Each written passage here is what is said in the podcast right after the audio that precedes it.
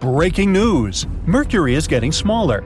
Well, we used to think that our planet was the only one in the solar system that had tectonic activities, meaning that the planet releases heat because plates under the crust move, which changes the surface and eventually makes the planet smaller.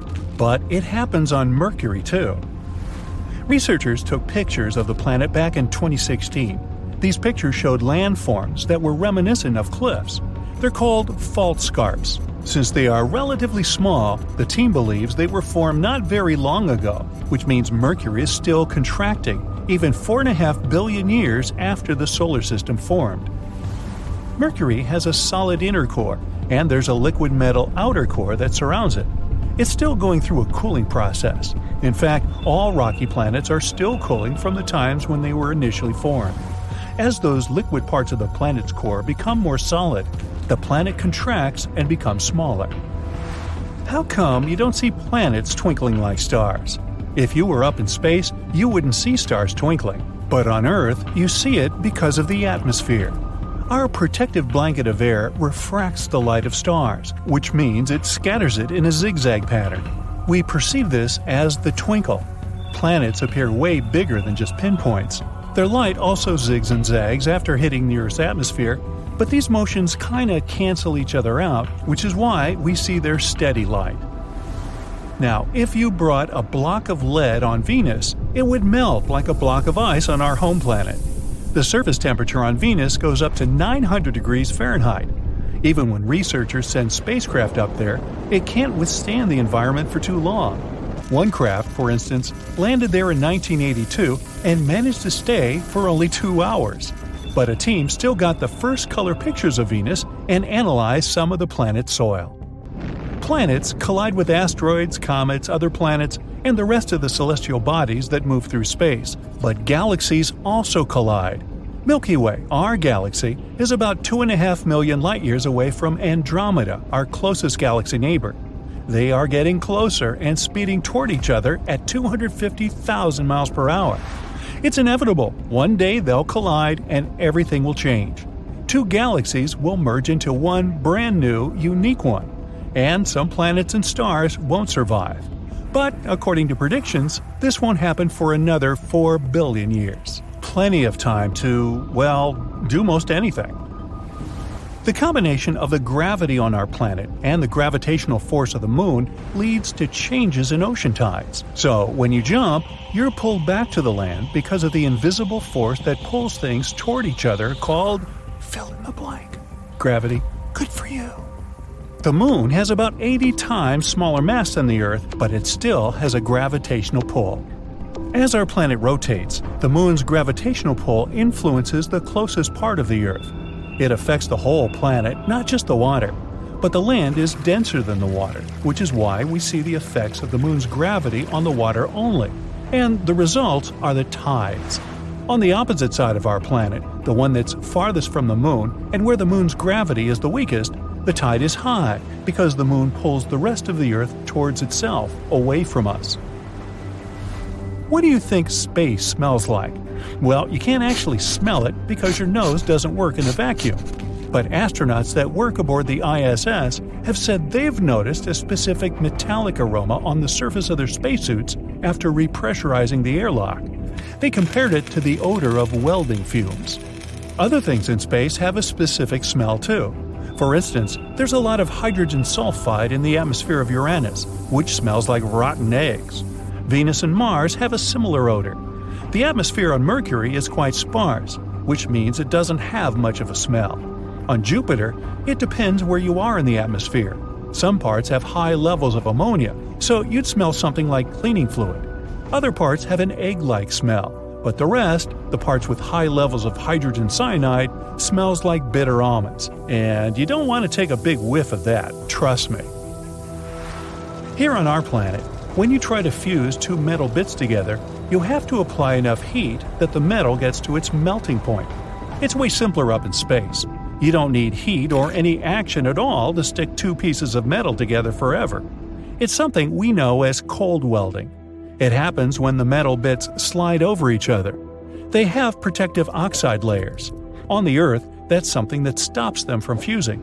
But in space, this type of protection is gone.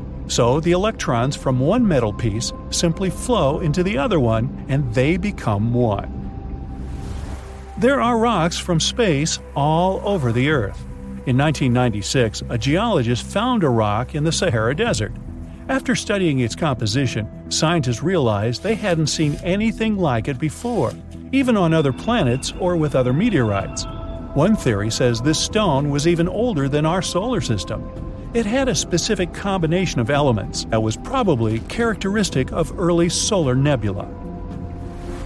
Pluto was demoted from a planet to a dwarf planet, partially because of another dwarf planet called Eris. Eris was found in 2005. It has a similar size as Pluto, so astronomers were worried that the number of space bodies that orbit the Sun and that are waiting to be discovered might have been compromised when it comes to being an official planet. So, after they discovered Eris, they set up new standards for a celestial body to be called a planet. Round, orbit the Sun, and orbit clear of small objects are just some of the criteria for a celestial body to be considered as a planet. And you have to score well on the SAT. There are more than 20,000 pieces of space junk, junk that humans created, circling around our planet. And these are just the pieces that are larger than a softball, while the real number of total pieces our researchers track is way bigger, somewhere around 500,000. There are millions of bits so small we can't even track them. In space, junk can move at high speeds, sometimes more than 17,500 miles per hour. That means even small objects, like a chip of paint, can damage an operational spacecraft. So the International Space Station has to carefully maneuver itself to avoid space junk. And there's another potential problem there. It's called Kessler syndrome. When there's so much junk in low orbit of our planet, it smashes together, which leads to more and more debris, like some sort of space domino effect. One of the potential ways to solve this is by using nets that would push the objects into our atmosphere, and then we could clean up at least some of the space junk.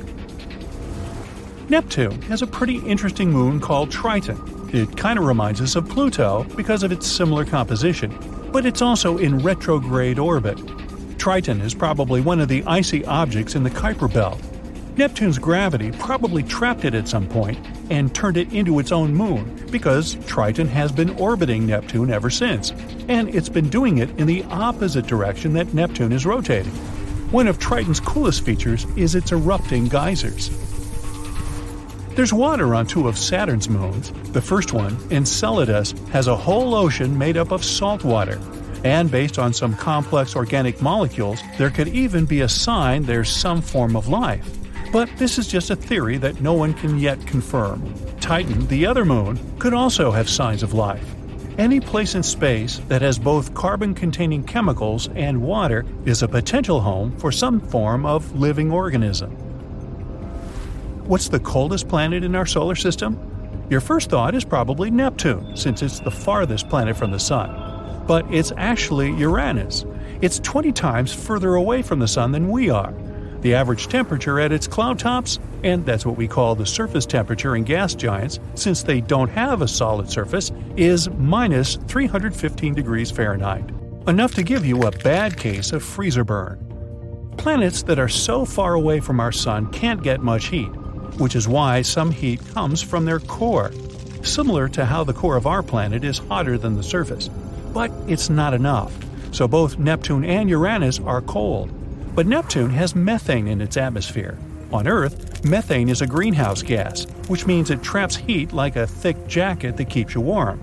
And Uranus has less methane in its atmosphere, which is why it's a bit colder than Neptune, even though Neptune is farther. Speaking of Uranus, did you know a season there lasts for one pretty long day? Yup, that one day is equal to 42 years. The planet makes a single circle on its axis in 17 hours, but its tilt is so pronounced that one or the other pole is mostly directed towards the Sun.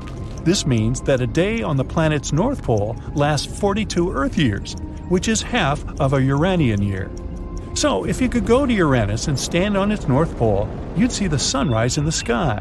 You'd circle around for the entire summer, after which you'd face 42 years of darkness and winter. Uh, no thanks. I'll stay here.